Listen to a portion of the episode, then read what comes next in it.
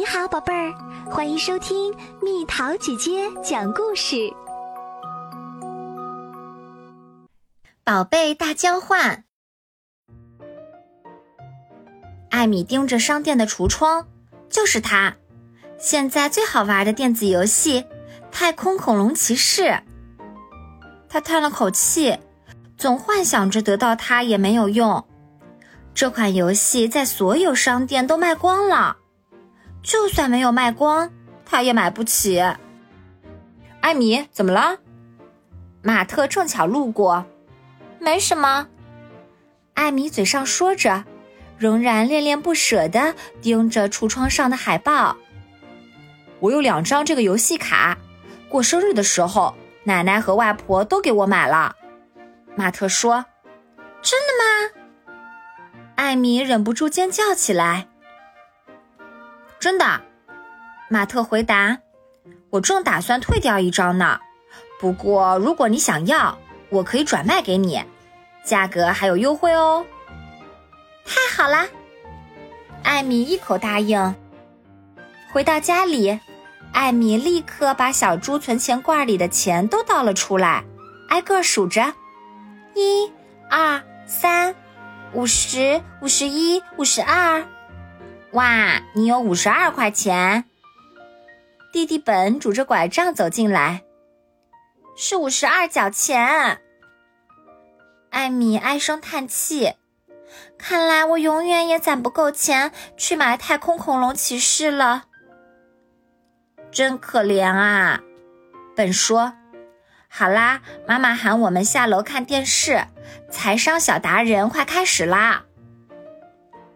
艾米撇了撇嘴，又是教育节目，他嘟囔着说：“但还是跟着本一起下楼啦。”如果换个主持人，财商小达人应该会好看点儿。艾米想，这档节目的主持人是鲍勃先生，他那世界第一催眠的声音，每次都听得他直打瞌睡。现在。艾米的眼皮儿又开始打架了。电视机里，鲍勃先生还在说个不停。下个环节，没有钱没关系。艾米的眼睛立刻睁开了。鲍勃先生继续说：“人们在钱出现之前都是怎么买东西的呢？财商小达人带你去发现。调大声点儿。”艾米叫起来，鲍勃先生的声音突然放大了。在货币流通之前，各地的人们通过物物交换的方法来获取自己想要的东西。屏幕上出现了一张图片：糕点师可能会用一袋面粉去换一双靴子。鲍勃先生解说道。鲍勃先生继续举例。一个木匠也许会帮别人修马车，以此换取一头肥猪。物物交换的方式虽然并不完美，但也能满足人们的大部分需求，因此延续了数千年。有啦！艾米跳下沙发，我可以用自己的东西和马特换游戏卡。他兴奋地冲回自己的房间，拿什么换呢？他翻出来一本旧词典，一个更旧的地球仪和一只九成新的乒乓球拍，把这些东西一股脑儿的塞进书包，然后骑上自行车直奔马特家。我可以跟你换游戏卡，马特说，但是用这些东西可不行。艾米有点失望，但他也知道这些旧东西确实不太吸引人。不过，他很快就有了新点子，拿这些去换合适的东西，然后继续换下去，直到有了让马特想要的东西。艾米很快就掌握了物物交换的诀窍，要找到真正需要这些东西的人。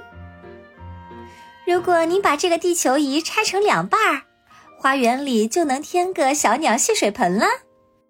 他告诉布朗太太：“好主意。”布朗太太说：“我用一只乒乓球拍跟你换，好不好？成交。现在加上先前带的那只球拍，艾米有一副乒乓球拍了。他用这副球拍和克洛特家的双胞胎换了一双旧溜冰鞋。他们俩早就想在家里添一张乒乓球台了。这个乒乓球也送给你们啦，艾米说。接着，他穿过街道，来到了曼德斯爷爷家。曼德斯爷爷用不着溜冰鞋，不过他想要那本旧词典。我正想要本词典，他说：“我用那个网兜和你换吧。”物物交换并不总是那么容易，扛着一堆东西到处走，实在是又累又麻烦。哎呀，小心头！有时艾米的东西无人问津，但有时艾米的东西又十分抢手。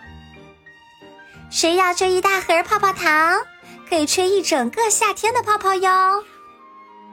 一阵忙活之后，艾米换到了不少好东西，但她仍不确定这些东西能不能让马特点头。你觉得呢？他问本。本皱了皱眉头。你得找个真正适合的东西和他换。等一下，我有。说完，他就一瘸一拐的离开了。本很快回来了。你的风火轮滑板，艾米倒吸一口气。你真的要给我？就是他害我摔伤腿的，我可不想要他了。本斩钉截铁地说。那你要和我换什么呢？艾米问。我的遥控车。嗯，要不再加点别的吧？本犹豫了一下。你还记得《财商小达人》里怎么说的吗？除了物品，人们还可以拿服务来交换。我想拜托你帮我一个小忙。真不敢相信，我居然在干这个。艾米边帮本挠臭脚边嘟囔着。但这样做非常值得，因为本的风火轮滑板。肯定可以打动马特，不用等到明天，他就能玩上太空恐龙骑士啦！帅呆了！马特一看到滑板就止不住的赞叹，他毫不犹豫的把游戏卡给了艾米。玩的时候小心点儿呀，艾米提醒。你知道本是怎么摔跤的吧？知道啦，马特回答。艾米美滋滋的看着自己的游戏卡，爱不释手。现在他再也不用和别人换来换去了，可以在暑假剩下的日子里玩个痛快。和艾米期待的一样，这个游戏可有意思了。她玩了一遍又一遍，怎么也玩不够。但偶尔，艾米还是会觉得心里空落落的。自己是不是还在回味那些物物交换的经历呢？毕竟，在街头巷尾到处找人交换东西也挺有趣。但现在没有必要再想这些了，他已经拿到自己想要的东西了。这天，艾米不知不觉又逛到那家商店，发现橱窗上贴出了新海报。他简直不敢相信自己的眼睛。嗨，艾米，好巧啊！马特在艾米身后叫住了他。你猜猜，奶奶和外婆又给我买了什么？艾米笑了，呵呵，我肯定能找到新的好东西和你换。换东西啦！大家有什么要和我换的？排好队，一个个来吧。艾米又精神抖擞的重新开启了他的小事业。好了，宝贝儿，今天的故事就讲到这里。如果想和蜜桃姐姐聊天，可以在微信公众号搜索“蜜桃姐姐”，关注我，在每天的故事评论区留下你想说的话哦。晚安。